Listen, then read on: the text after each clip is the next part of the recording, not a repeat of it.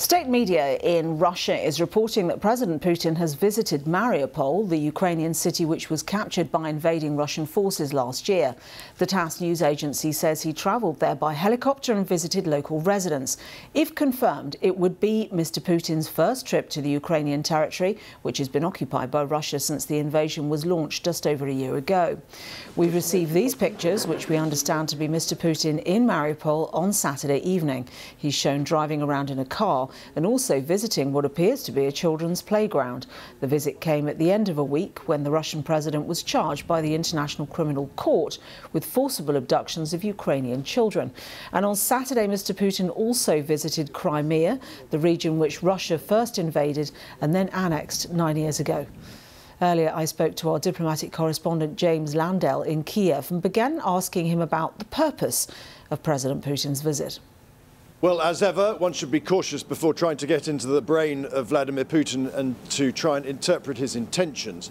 But I think clearly we can see uh, the timing here. It was only a couple of days ago that Mr. Putin was formally declared by, uh, accused by international prosecutors at the International Criminal Court of being an alleged war criminal, uh, accused of uh, breaking international law by deporting children from uh, occupied Ukraine to uh, Russia. So only a few days after those allegations and accusations were made, the first sort of public uh, thing that Mr. Putin has chosen to do by way of response is to visit Crimea yesterday and overnight to Mariupol. Mariupol, of course, is a hugely symbolic city in this war. Uh, it was one of the longest early battles in the war last year. It was, uh, you know, an early Russian victory. Uh, from the Ukrainian perspective, it was also a huge symbol of resistance because this city was besieged and held out for three months uh, before it was eventually captured. So an incredibly resonant city, and therefore I think the images that we're being shown by Russian state television show Mr. Putin visiting areas apparently reconstructed since the devastation. So we see him visiting a floodlit uh, pl playground for children in a residential area. We see him visiting a rebuilt theatre, a theatre which should be, we should note was planned to be the location for uh, show trials uh, for some of the captured defenders, uh, show trials that eventually didn't happen because there was an exchange of prisoners.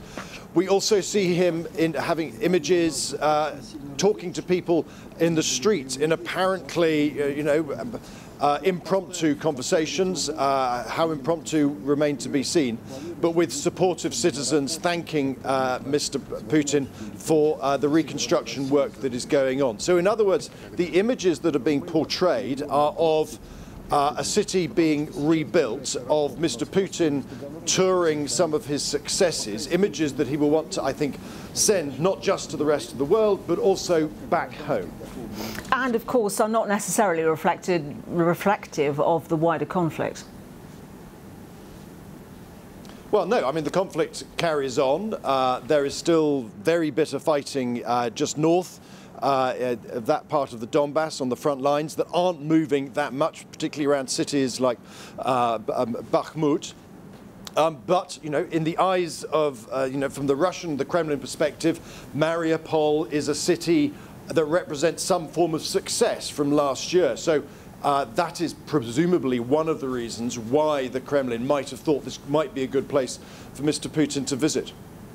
I see. And is this, um, do you think, part of a wider uh, choreographed, uh, not exactly diplomatic, but certainly theatrical show of strength in the region? Do you think he will visit elsewhere, is what I'm asking?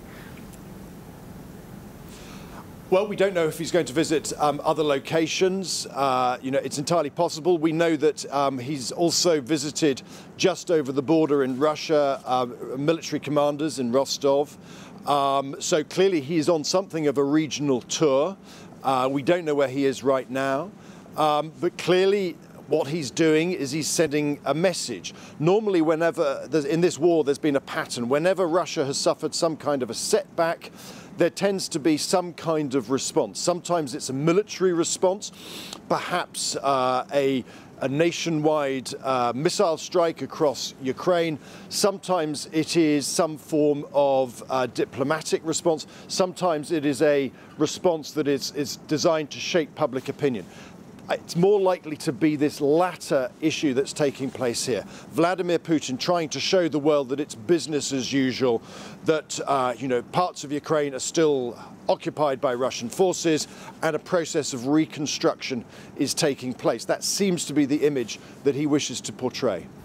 James Landale there.